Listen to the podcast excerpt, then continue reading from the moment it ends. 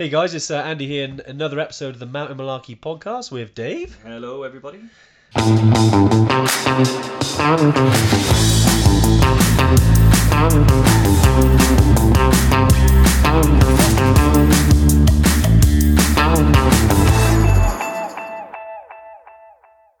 are we doing, Dave? Yeah, not bad, not bad. Got something a little different today. Very different, yeah. So what we've done is we realised that uh, when we do the Tuesday tune-in over on Facebook, um, which we've been doing during lockdown, we had some comments and requests around, um, you know, not everyone's on Facebook, but people still wanted to hear about the content. There's been some great stuff. We've Yeah. talked about bags, we've talked about Battle of the Treks, we talked about trekking boots, mindset, fitness, loads of stuff.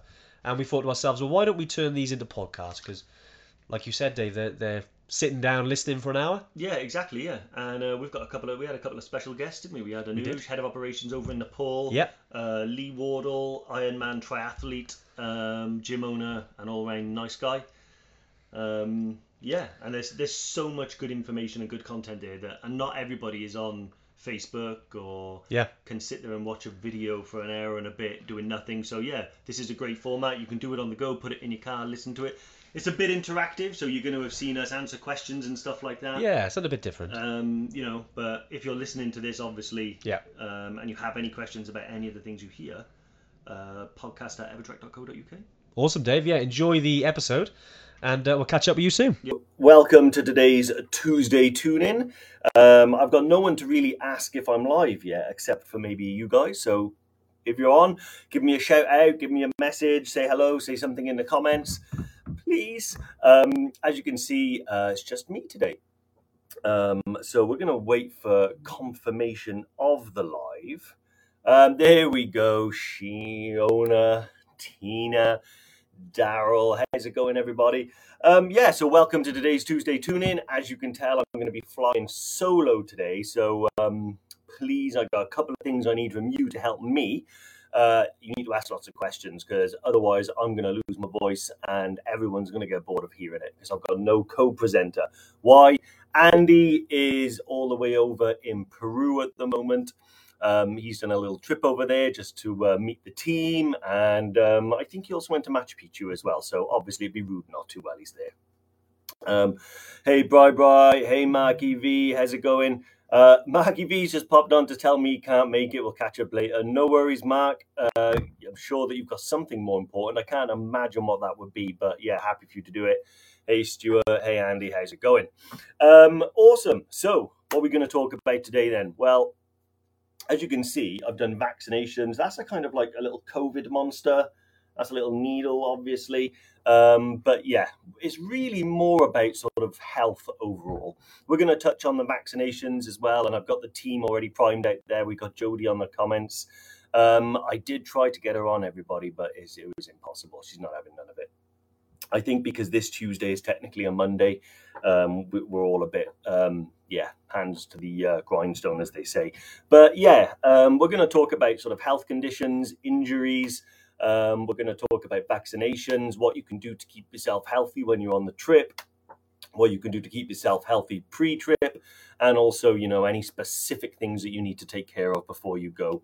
Um, you know, one of the top ones is, you know, what vaccinations do I need to go here or there? Um, I'm going to get Jody to put a link in in a moment um, to the Nomad Travel website. Um, it's where I at least get the list of all the vaccinations that I need. It's really handy. It shows you the ones you absolutely must have, and it shows you ones that are optional as well. So, yeah, as you can see, one day maybe. Yeah, I, I'm sure she can hear me through the wall, but um, yeah, Jody plays it an absolute blinder at that. Yeah, yeah, yeah, yeah. I'm sure we'll do it. Yeah, um, but yeah, awesome. We'll crack on. Um, yeah, like I said, any questions you guys have, and it doesn't necessarily have to be about vaccinations. It can be about things that have happened to you, um, any health conditions that you currently have that you perhaps want to get um, some experience on or some information on before you go on a trip. Um, it's really important. Um, yeah, so first thing we're going to talk about, I suppose, we will start off right with the vaccinations. Um, they are vitally important, and obviously they become, it's almost, I think, uh, you know, probably the third most popular word in everyone's vocabulary is like vaccine, vaccinations lately over the last few years. So, um, yeah, it is really important. Um, there is obviously two sides to this. One of them is what general vaccinations do you need? And then obviously which countries require you to have the COVID vaccine um, and to what level and things like that. So, yeah, we'll 100% be talking about all of that. So, first of all, the one thing I want to say about the vaccinations is that I have absolutely every vaccination going because it just makes travel that much simpler and easier for me. Um, I've never really had any negative effects from vaccinations other than maybe feeling a bit rough the next day. Um, you know, and that's, I think, par for the course, you know, a bit of a sore arm. Um, but yeah, so a lot of them that uh, you need to go to Nepal and Tanzania, like the standard ones, they're the ones that you already know of. So like you know hepatitis, typhoid, things like that.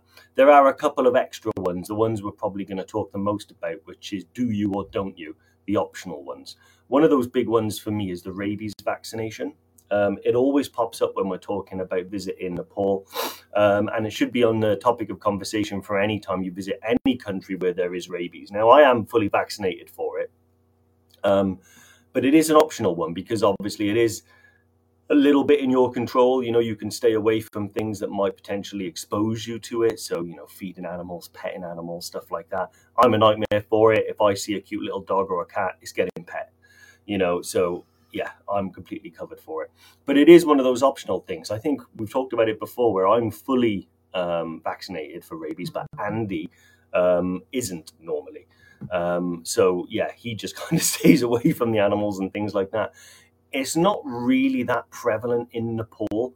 Um, you know, it's not one of those things that is like a massive, massive concern, um, but it is there. So if you're like me, perhaps a little bit, um, what's the word? hypochondriac maybe um, and you and you want to just have that peace of mind then yeah absolutely you can do it um, so yeah we've got a quick question here from haley i'm going to be kind of dipping in and out guys because you guys are the only ones that i can talk to today um, what about the cholera oh, sorry haley says um, great topic timing just got a list from my docs recently to know what I have already versus what I need. Can't wait to get up to EBC. Yeah, absolutely. Um, you know, Haley, if you scroll up a little bit here, you'll see the Evertrek link in there for the Nomad Travel Clinic. Um, I, I, we always say go to your GP first, talk to those guys, but sometimes they don't always have the supply um, and you're not able to get it on the right timings. Um, so I tell you, I tend to go to these like specific travel clinics.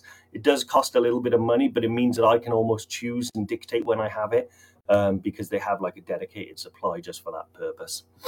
Um, uh, Paula Brewer, have my rabies like Dave. I can't resist a fur baby. Yeah, Paula, I'm the same. You know, if I see a little uh, little dog or a cat or anything, the only thing I stay away from in Nepal is the monkeys because um, yeah, I've seen they, they, they, don't mess around those things. They may look cute and adorable, but trust me, they, that's that's just for show. Um, Becky Miles has said, "What about the cholera vaccination? As I heard there was an outbreak in Kathmandu recently, going in November. If that helps." Um, yeah, so I've heard certain things like that, but I've heard a lot about that. A lot of third world countries, South Asian countries, and stuff, they do still have those um, those like outbreaks and things like that. So that's not in itself unusual. Um, one of the things, yeah, you can do is have a look on the link, um, and I'm pretty certain you can get vaccinated for it. I'm not sure if it's one of the ones that's, um, you know, uh, let's have a look. Not one of the ones that's you know mandatory, um, but yeah, it certainly could be. So I'm going to have a look at that now and put it in. Um, so literally, this is it in real time. I'm using the link that um, Jody just posted in there. As you go onto the page, you'll get like um, you know some information on sort of vaccinations, malaria tablets, medical kits. Um, there'll be some numbers that you can call and book online. So they've got London, Bristol, Cardiff, Manchester, um, and yeah. And I'm literally now going to put in Nepal, um, and we're going to find out what we need. Weirdly, I just ended up in Burundi, so that's not great. Um, there we go. So if we click into Nepal, so all travelers have to have diphtheria, hepatitis A, tetanus, and typhoid.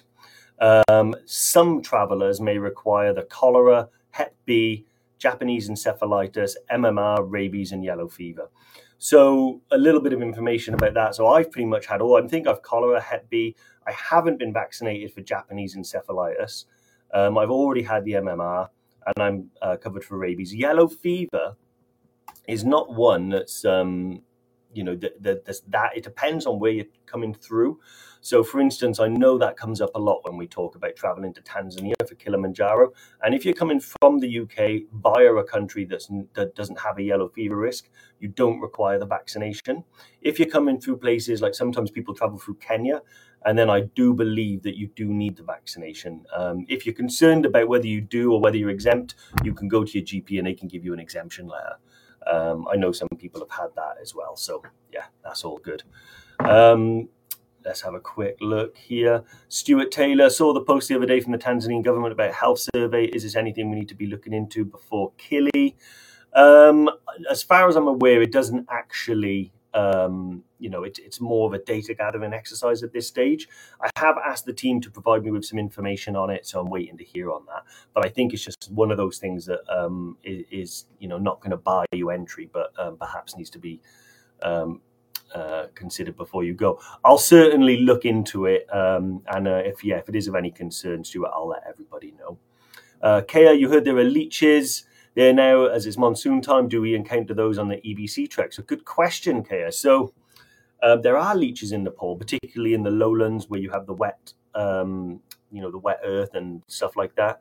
Um, you're not going to experience any on the EBC trek. Some people they fly not to Lukla, but they fly in a little bit lower from Jiri. Um, and then that requires like some walking through some like wet farmlands and stuff like that. It's possible to pick up a couple then. Um, if you go into Chitwan um, before or after the trip, certainly there's a risk there.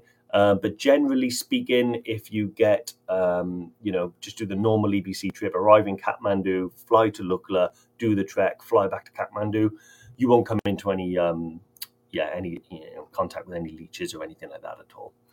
Um, yeah, so it's all good. Um, yeah, so Haley Brimble said yellow fever definitely needed if you're flying through Kenya. Yeah, so if you're flying back through Kenya, 100% check that out. If you're not, then you shouldn't need it. Um, I've never brought, I've been to Tanzania a few times now, and I've never, I've just not been vaccinated, and I've never brought anything to say otherwise, and I've never been asked. But I do know some people have brought um, a yellow fever exemption um, form just to hand over to immigration if you do get that asked. Yeah, so something to consider. Um, Ryan said, I was advised by my GP to just go to a travel clinic as they're not doing them themselves at the moment. Yeah, Ryan, I had the same thing when I first went to EBC in 2016. I wanted to get the rabies vaccinations, I wanted to get all of these things. Um, and when I went to my GP, they had a very short supply um, because obviously they're servicing everyone in their community for all sorts of different reasons.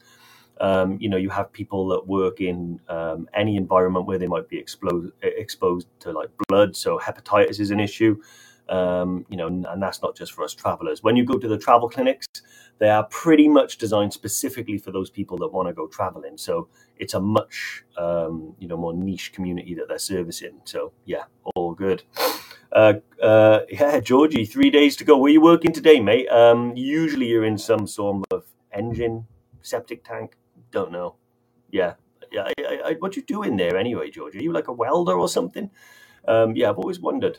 Um, I'm sure you've told us, but yeah, I can't remember. Are you a mechanic or something? Yeah. Um, yeah. So one of the other things to consider as well, so is uh, rabies. Um, no, sorry, not rabies. Is um, so I'm not thinking very well today, is uh, malaria. So when you go into Tanzania, um, malaria is, is a big, big concern, and it's something that we, you know, we tell everybody you have to have to be covered for malaria. It's not one of those things, unfortunately, where you know, with things like yellow fever and any disease they want to prevent spreading, they do checks at the border to make sure that you're not going to be doing that because they malaria is already there. Um, you know, no one no one checks if you've got your medication or not. So it, the onus is on you to make sure that you have it. Um, yeah, and I 100% think that you know it's really foolish to go to Tanzania and not bring any kind of medication. Some of the big things that have been in the news, if you look at what happened to Cheryl Cole, Cheryl Tweedy, don't know her name. Anyway, but I know that um, there was a story where she got really sick um, with malaria from Tanzania, and I think Ross Kemp, um, he went out there as well, and that's just you know some two popular names that you can pluck out. There are countless many other travelers that go there, risk it, and end up experiencing um, malaria. And they do have the really uh, dangerous type over there as well that affects the brain as well, cerebral. So I think, yeah, 100% get that covered. Um, the couple of times that I've been out to Tanzania, so the first time that I went out there, I used um, doxycycline, uh, doxycycline, doxycycline, which is an antibiotic. Um, it's a little honestly i wouldn't use it again in my experience. Now there are some people that have to use that because they'll have had a reaction to other drugs or whatever. But yeah i certainly um, think it's a bit of a pain in the ass to be honest with you because you have to take it for such a long time. Um, you have to take the antibiotic i think a week before you go the whole duration that you're there and then four weeks after you come back. That's a long time to be taking antibiotics um, also, with that, it says that you're not supposed to expose yourself to direct sunlight. Well, that's a little bit of an issue going to Africa. And there's also uh, altitude as well. So when you go up high in altitude, the um, UV is so, so much stronger. Um, so yeah, you have to make sure that you're not, you know, blistering or anything like that. Um, the added bonus is that you are taking an antibiotic, I guess, so it's um, you know it's going to help you with any other little thing you might tend to pick up. Um, but personally, for me, I'd rather not take antibiotics unless I needed them. Um, so yeah, the second time I went, I actually took Malarone. Um, that's much simpler to take. You've got to take it, I think, two or three days before you go, whilst you're there, and then for like a week after you get back. So much less time.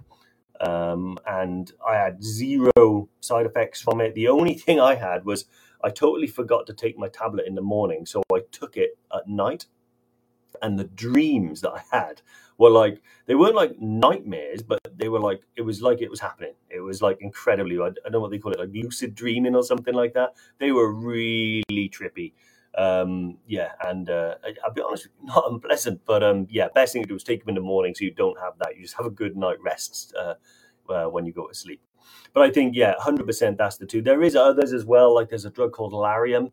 Um, I've heard so much weird stuff about Lariam that you know it can cause all sorts of like mental disturbances and stuff like that. Uh, someone might be able to help me as well because do they? I don't know whether that's the only one that's safe for pregnant women or whether it's absolutely not right for pregnant women.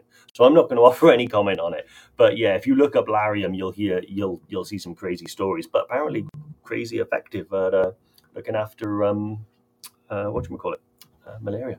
So yeah, Another important thing to, to say as well is when I was out in Tanzania, I did hear a few people say that you don't need to take it whilst you're up on the mountain because there's no mosquitoes there. Um, it's not true. Um, they are on the mountain. All right, they're in far less numbers and they're not. Um, I don't know if they're the malaria carrying type. All I know is up, uh, at least up to Camp two, which is Shira one. So we went to Big Tree, then Shira one. We were still like swatting them on our arms and stuff like that. Um, yeah, so don't don't introduce any break in it. Just take it like you're supposed to, right from the beginning, right from the end. Um, part of why they get you to take them for those few days before you go. One is so that you're already protected from the moment you land. But second is to weed out any kind of like reactions that you may have to it in enough time that you're not left out there not taking them. So really important to take them as prescribed. Um, yeah, and uh, so the, I think the most important thing about vaccinations is obviously is speak to your doctor first, just to make sure that they don't conflict with any other medication and they are safe for you personally. And secondly, then if you go from um, your GP to a, a, travel clinic, yeah, just let them know exactly where you're going, what altitude you're going to, because they can help you out with lots of prescriptions, you know, for stuff for like diarrhea and travel sickness and um, and altitude sickness as well. So yeah, awesome. Um, I'm going to answer a couple of questions and then we'll go in to talk about like some general health stuff. And uh, yeah, uh, again, apologies uh, that I'm just it's just me rabbiting on today. Um, one of the things that's quite difficult when you do these podcasts on your own is that you do have a tendency just to keep talking until your mouth goes dry. So if you don't mind, um, oh, I can see Brian Smith here. Had Lariam in Sierra Leone back in 2000 while serving. Never again make crazy dreams and other side effects. Yeah, do you know I've heard about that, uh, Brian? I've heard that Lariam is actually was a big cause of um, a lot of stuff. Uh, you know, people who are like ex forces and stuff like that that um, have come back with all sorts of, of, of, different type of issues. You know, I read a story where one person ended up with some form of PTSD from malarium. So yeah, crazy. Um, so yeah, what we're going to do is we're going to answer some questions and then we'll talk a little bit about injuries. Um, yeah, I've got a few things to say about that, if uh, if you can imagine. Um, so the first question we've got is from uh, James Welsh. Um, I believe he's emailed this in. Hi, mm. if having suffered twice previously from altitude sickness, would taking medication assist me? Um, yeah, James, 100%. I think there are medications out there that'll help you with altitude sickness. Um, the one that we talk about a lot and will probably, um, you know, mention a few times in this live is Diamox. Um, but Diamox is just one piece of the puzzle that you need to put together. So whenever someone has suffered from altitude sickness previously, especially if it's more than once, um, I'd always like to say to you, okay, just revisit what you did and consider a few things. One of them was how fast were you gaining your altitude? Did you have big jumps day to day? Two, how fast and hard were you walking and trekking? Um, because the more you overexert yourself, um, the more likely you are to, um, you know, exhaust yourself, get tired, and then you start to experience it. So it's important to gain altitude gradually and also day to day, not overexert yourself. There are times where you are going to empty the tank and you're going to like, you know, really, really push it. That's unavoidable. But it's about those days when you do have the option, you know, just to rein it in a little bit and go a bit slower um, and just consider the consider the fact that you, you know you want to be healthy higher up. The other one is how much water have you drank? Um, it's a real big thing that when you're um, uh, acclimatizing, your body needs to stay hydrated. Um, if you stop drinking and you start to approach, you know, a dehydrated state, um, you stop acclimatizing. That's that, that's the maximum you'll get to. Um, so really important that when you are acclimatizing, that you drink plenty of water, and that's to replace what you've lost through exercise, but also a little extra as well. So we always say a minimum of like three liters a day. Um, personally, I probably get closer to four, four and a half liters because I'll sweat two liters out of easy, you know, on a on a hot, hard day. Um, so that does need to be replaced. And um, and also, yeah, the you know what did you do? Where were you? So when if you went to Kilimanjaro um, and you did like one of the four five day uh, trips to the summit, sometimes that's too fast for some people. We all react to altitude differently. The slower you gain your altitude, the better everyone acclimatizes. Um, so if you went on a trip to Kili and you went up very quickly, um, you know, consider doing a different trip on Kilimanjaro. The one we do is um, the Lemosho route, which is eight days, and pretty much from the summit, it's like back down to camp and then back down. So we take pretty much like, you know, eight days to get, um, seven days to get up, and only one to come down. So yeah, hopefully that helps, James.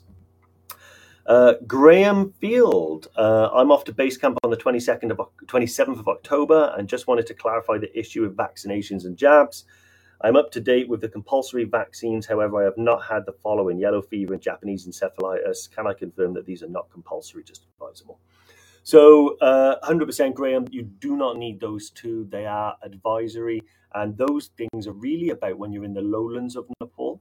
Um, the information that I had when I last spoke to the travel clinic was that when you are at a higher altitude, um, things like Japanese encephalitis and yellow fever are not an issue. It's more if you head into the lowlands of Nepal that they become um, a problem. So the reason they're advisory is because it's dependent on where you're going.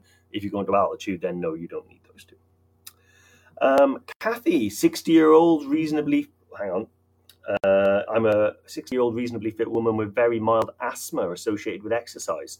You do not use it every day, but only with moderate exercise in, e.g., a 30 plus mile cycle ride.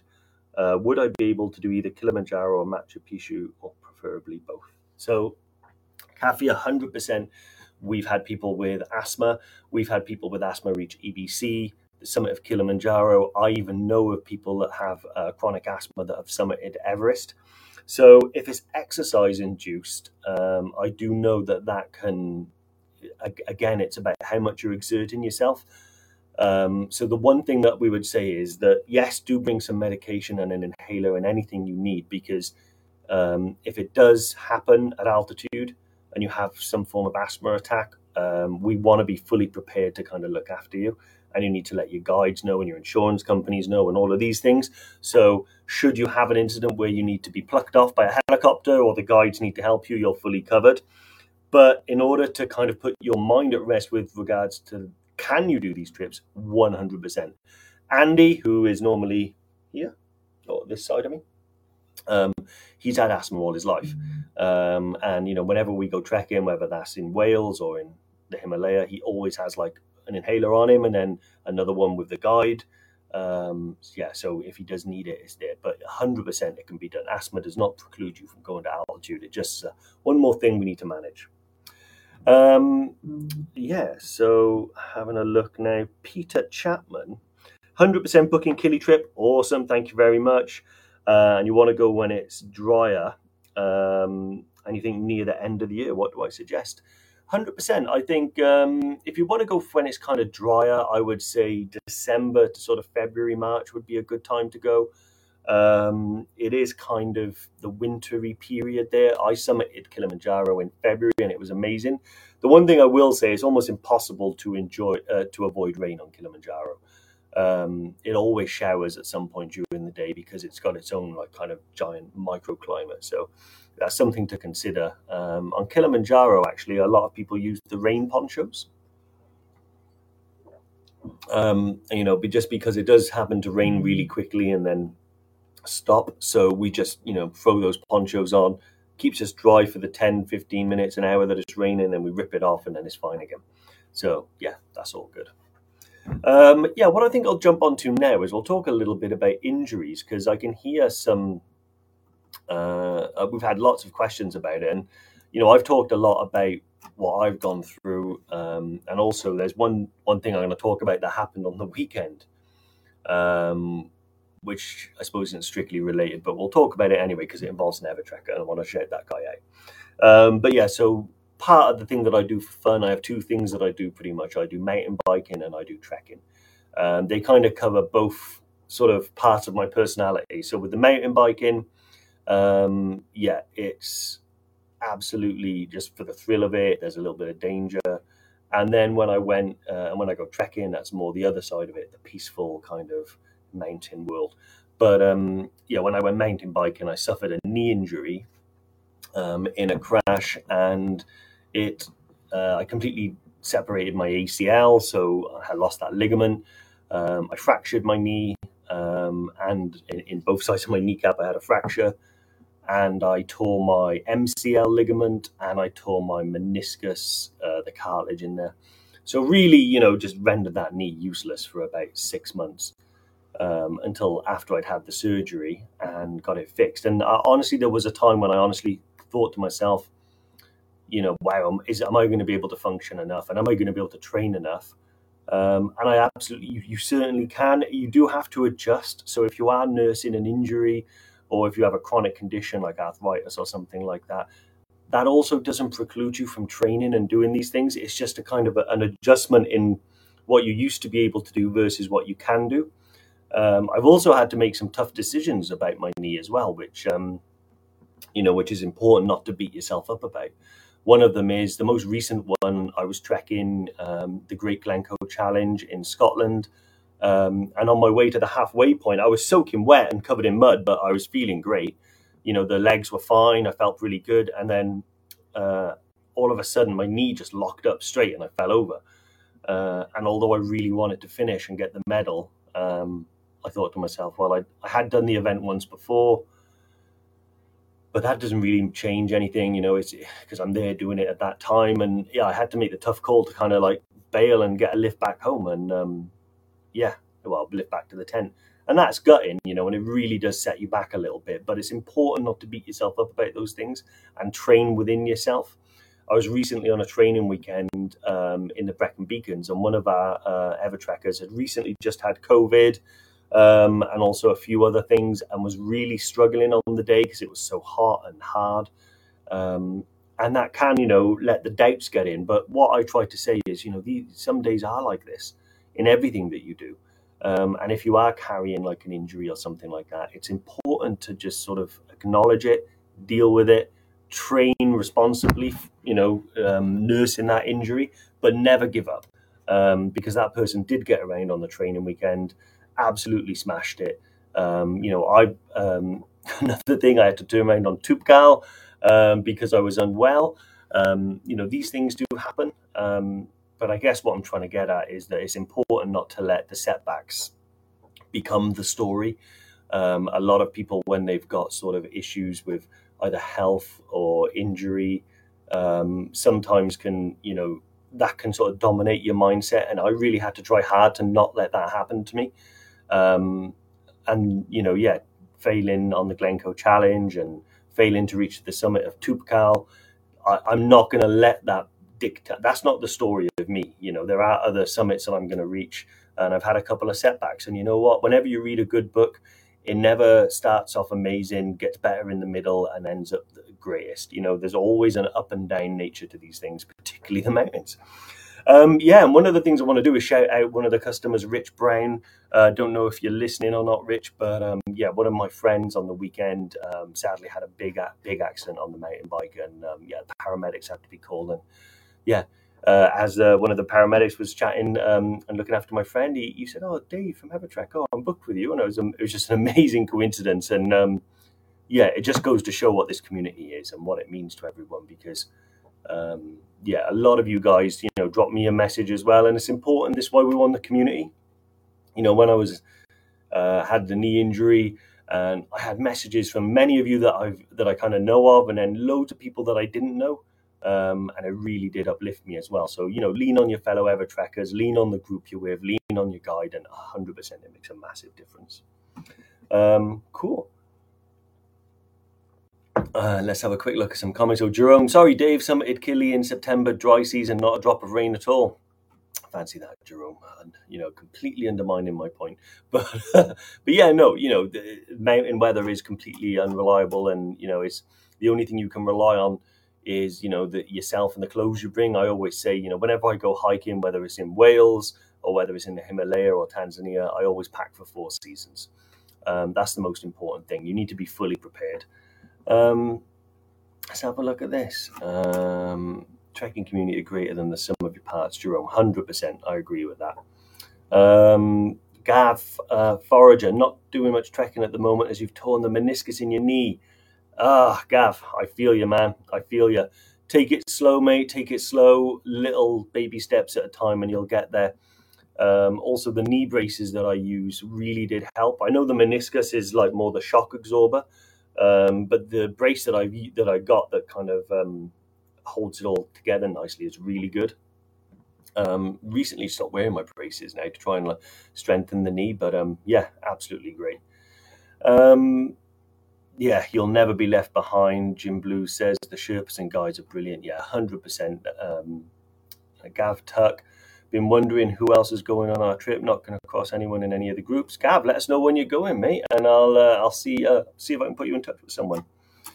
Um, yeah, so what I'm going to do now is jump onto a few more questions. Um, let's have a quick look. Kayla, I heard leeches. Okay, we've covered leeches. Um, let's have a look. Uh, so Jerome has asked a non-vaccine related question. Does each tea house on the EBC trail supply a pillow in their rooms? Oh, that's a good question, Jerome. You know, from what I remember, I'm going to go with yes, but I wouldn't 100% rely on it um, because I'm pretty sure the first trip I did there was no pillows or blankets. But I think every trip I've done to EBC since there has been. Um, so, you know, I would tentatively say yes, they, they will. Um, but again, um, I always, to be honest, have used um, like my duffel bag before. I've literally just put a jacket over it, put it on my head, like buried into it, and that's good. Um, yeah, awesome. So Gav said, yeah, the braces are really good. But told off by the consultant, have to stop using the braces and stop limping. Apparently, yeah, I actually got told that as well um, because they you want to sort of. Apparently, you've got to push through um, and if you use the brace, then you'll just you'll learn to walk again with the brace. So when you take it off, you've not quite learned how to do that. Um, so I have taken mine off, but honestly, Gav, I, I played it by ear. Um, there were times when I was like, do you know what? I just want to get my exercise done. Like this is not about just repairing my knee; it's about me staying fit as well. Um, so yeah, I would just like kind of throw one on, do what exercise I need to do, and then I would do specific knee exercises and where I took them off. I still get what they call everyone sniggers at this, but the doctor called it startup stiffness. Um, so yeah, when I like get up out of a car or get off a chair or whatever, I yeah, my knee's always uh, still stiff, and apparently that's going to be there forever now. So that's something to look forward to. Um, Sarah Jane has said, "I have a ileostomy. Oh, it's a stoma bag for waste on my stomach. Can I still travel with you?" Um, Sarah, I we've we've been asked this quite a few times actually, and I don't believe there's any reason why you can't. Um, I would always check with your doctor first because they'll know more about your specific condition. And um, but as far as I'm aware, you know, it's nothing that you're doing, you're not doing already here. You're just walking. Um, sometimes with the more technical stuff, if you're climbing, maybe that might be an issue, but I'm sure it wouldn't be. But all you're doing is just walking um, and everything kind of functions the same. The altitude does affect you, but it affects everybody, whether they've you know they've they've got the stoma or not. So I would say hundred percent, yeah, it's not going to prevent you from doing any sort of high altitude trek. Um, the only thing that you uh, need to make us aware of is that any you know relatable conditions that might affect your trek. After speaking to your doctor, you just let us know and again let your insurance know as well because it's really important that you're you know you're, you're completely covered. Um, yeah but other than that i think yeah should be fine. I tell you what it's really hard just to keep talking. Um, so uh, uh, Kate said i wanted to check that even if we are walking very slowly due to pace we are not going to be left behind even if there are fast people in the group especially as i understand there's 16 or 17 people in our group you just wanted some reassurance that the guys are not going to rush you or say walk faster or tell me I cannot continue. Um, so, Kea, 100% that's never the case. Um, so, always, always, always, we tell everybody that it's not about how fast you go, um, it's about walking slowly, staying with the group, and enjoying the trip. Now, there will always be people that are faster and go off ahead everyone's an adult. We can't physically stop them. So if you do get some people that just want to shoot off and run at their own pace, then then they can. But you are not going to be made to do that. And as a result of that, no one is told you're going too slow. They'll be told they're going too fast, maybe, but no one else will be. There are some times where, you know, we've had some people have a bad day and they're really, really slow. Um, and then the guide might only just say something along the lines of, you know, we we just got to keep moving. It's not about moving faster. We just got to keep moving. Um, and that's usually just so we don't end up be trekking late into the night or something like that. Um, but I'll be honest with you, we have had some incredibly fast and incredibly slow walkers from all walks of life and ages, and never once has anyone said that they've been um, pressured one way or the other. So, 100% care. It's your trip, it's your pace, and you go how you need to there'll naturally be times when you're, um, you know, going a little bit faster or a little bit slower. What I always say is that just do a bit of training, you know, so you're as fit as you can be. It's not about making getting, you know, to this level or this level. It's about getting as fit as you can, um, and then just walk steadily. You know, you should be able to maintain a conversation. There are times when you're going uphill and it's super steep, um, and you'll be out of breath for sure. But the rest of the time, you you should be able to talk as you're walking, and that's the pace we want to keep. If someone's like pushing on ahead and stuff like that, then just let them go. That's on them. I can tell you that I've seen people who are incredibly fit people rush at the beginning of an altitude trip and then be really struggling when they get higher up because the altitude has has you know caught them. Um, and yeah, those people will say that they wish they just went slow at the beginning because when you do have altitude sickness and you know you're the you're the you're the slowest in the group and it's all because you didn't trek it is not a great feeling. All because you didn't trek slow yeah it's not a great feeling. Um jerome said if it's difficult being on your own i'll be a guest speaker going forward. That's a good point actually isn't it? You know what we could do jerome is uh, we could start something where we can get guest Evertrekkers you know? You know actually i think that might be a goer. We'll get some people on and we'll talk about um shine the camera on them, get the Evertrekkers to tell us about their experiences, uh, why they do what they do. I tell you what, Jerome, I'm liking that. I'm going to pass that off to the guys as my own idea. Um, yeah, so Jerome, yeah, stay tuned. You know, Andy is back next week, so I will have my guest my guest presenter, and and also I think I don't know, but I like to think I've got a pretty good read on the Evertrekker community, and I think they all want Jody on. Um, so yeah, the more I think about it, the more I think we want Jody to come on the live. Um, so yeah, again, I know we've done this before, but if you want to see Jody on the live, why don't you comment with a J or a Jody um, or a running Yeti or something like that, you know, to kind of really pile on like immense pressure on her. Um, yeah, that's fine. Um, awesome. So uh, Jerome as well. Keep keep asking these questions, Jerome. Um, Chitwan Safari leeches. Yeah, hundred percent. If you go to Chitwan, yeah, you, you could come into contact with leeches. Um, yeah, if there is, you can just tell people or rip them off or do whatever you need to do. I think Andy actually went to um, Chitwan and ended up getting a, a leech stuck to him. So yeah, got to be careful. Um, Rachel Horton. Apart from having good boots, broken in and good socks. Do you have any advice for looking after feet on a trek, especially blister prevention, treatment advice? What's the best stuff to take with you? Um, so, yeah, the best thing you can do, first of all, is you've got it straight away, is boots, socks, and also um, insoles as well. Um, I think that uh, that's just as important. I had a pair of um, boots that I bought the Superfeet Trailblazer insoles. Um, I highly recommend the Superfeet Trailblazers. They're quite expensive as far as um, insoles go, but mine have been in my boots now for years and they're absolutely brilliant. Um, and then yeah, a good pair of socks as well. And multi- I tend to use the the lighter merino wool socks. Um, by the way, loving all of these J's and runners coming up. Awesome. Um, Aaliyah as well has said, "Who's Jody? I'm new to this." Jody is one of the people that works for us. She's the running Yeti. Um, she's on the other side of this wall now, just doing some um, doing the questions and things like that, um, feeding them through to me. But um, yeah, I think we need to get her on the live. Um, yeah, so where was I? Oh yeah, looking after your feet. The other important thing, and you'll see the Sherpas do this as well, and the and the the porters and and the guides and everybody. They will turn up, and as soon as they get to the end of the day, they take their shoes and socks off. They'll dry their feet out. They'll warm them against the heat of the stove. Um, you know, and it's important to let your feet breathe and but also stay dry. Um, so that's one of the things that I always consider. I always, you know, take my hiking boots off, take my socks off, clean my feet, let them dry, and then wear a pair of like um, I mean, I'll show you what I've got on today.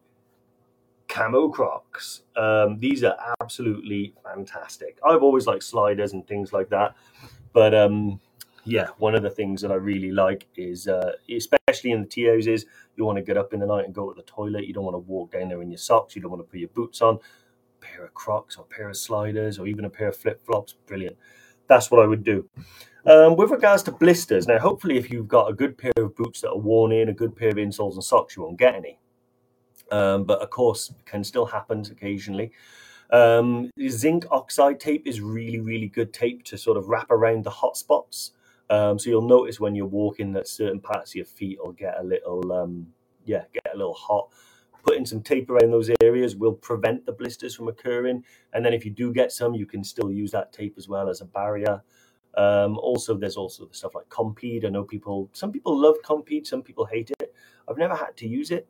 Um, I've mainly just used tape and stuff like that. Um, yeah, and um, hopefully that should cover you off. But I think the biggest thing is that looking after your feet and making sure they're not wet or anything like that. And if you do sweat a lot, bring some spare socks with you and change them halfway through the day. It does make a big difference because, um, like, if your feet are wet and things like that, they can you know that can easily affect the skin as well.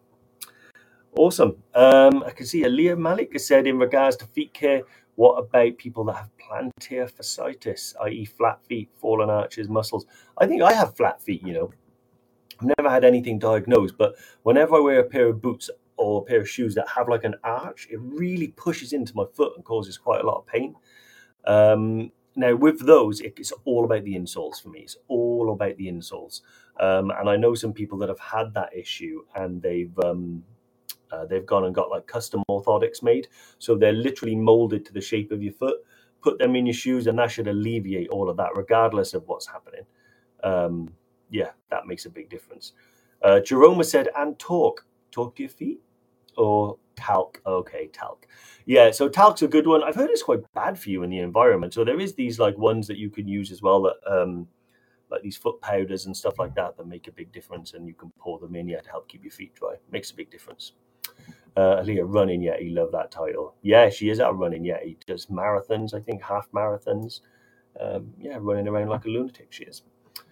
Uh, okay, what time is the welcome uh, dinner to meet everyone for EBC and Gokyo? Is that the 8th or the 9th of October? Um, so I think the 8th is the, it'll be the 9th um, because we used to have it on the 8th, which was the day you arrived, but we started to get, um, you know, the more people that we send on these trips, the more little complications we were having where some people's flights were delayed, so they missed it, or they arrived super jet lagged and tired. So we've changed it to the 9th now after the day tour. Um, yeah, so it's, it's always on day two now after the day tour that we do the welcome meal and things like that. Awesome. So I'm just going to have a little look through. I can see some people, uh, Jerome, tell Jody to pop in and say hi. There's absolutely no chance, mate. No chance. I've tried. She's not. She's not up for it today. To be fair, although it's Tuesday, it's kind of like a Monday because yesterday was a bank holiday. R.I.P. the Queen. Um, yeah. So I'll, I'll. Don't worry. I'm going to work on it. I'm going to work on it. Um, yeah. What? Uh, what's that? Still the same, Dave? If you go into Ramechhap. Um, so Shona, yeah, if you go into Ramechhap on the second day, obviously, yeah, we might have to kind of readjust things and have that welcome meal once we get to Ramechhap, um, or we might have it sort of earlier in the day. Um, because normally we do have a like a shortened day tour and then time for some food, so we might kind of fit it in around there. Um, either way, we'll kind of let the the team on the ground make the call because sometimes it's a lot easier to do it if we have a group of like eight than if we have a group of 20 or 30 that we're transporting to Ramechhap. Yeah, sometimes it, kind of changes. Ah, there you are. She'll pop in one day maybe. Um, awesome, guys. Well, I know it's a little bit earlier today, but I think I'm going to call it there because I've answered everyone's questions um, and I've talked for 45 minutes straight, so I've run out of water. Um, normal service will resume next week, but we wanted to pop in and talk about some things that were important. Um, the one thing I would say is go back through the comments and find the link that Jody put in there uh, for the Nomad Travel Clinics. If you have any questions about what vaccinations you need, that's the link to press. Put in the country you're traveling to, um, and it'll tell you everything you need to know. Um, any questions as well about training, our training weekends, or anything that you want to know about staying healthy on a trip and looking after yourself, again, there's an entire team of us out there that are just waiting to speak to you. So awesome. Anyway, guys, take care. Have an awesome Tuesday, and I shall see you next week with my bearded friend. Bye. Awesome. So I hope you enjoyed the uh, another episode of the Mountain Malarkey podcast. Um, yeah, that was something a little bit different, wasn't it, from the Tuesday tune in? But I hope you enjoyed it. I must say, you were brilliant on that episode, Ant. thanks, mate. Thanks. Now, if uh, if you've enjoyed it, don't forget to leave us a review and subscribe to the podcast. Um, you know, all these uh, podcasts we put together, the episodes, trying to reach as many people as possible. And if it's helped you, leave us a lovely review. Um, and yeah, we'll see you again next week. Yeah, all the best, guys. Bye. Thank you.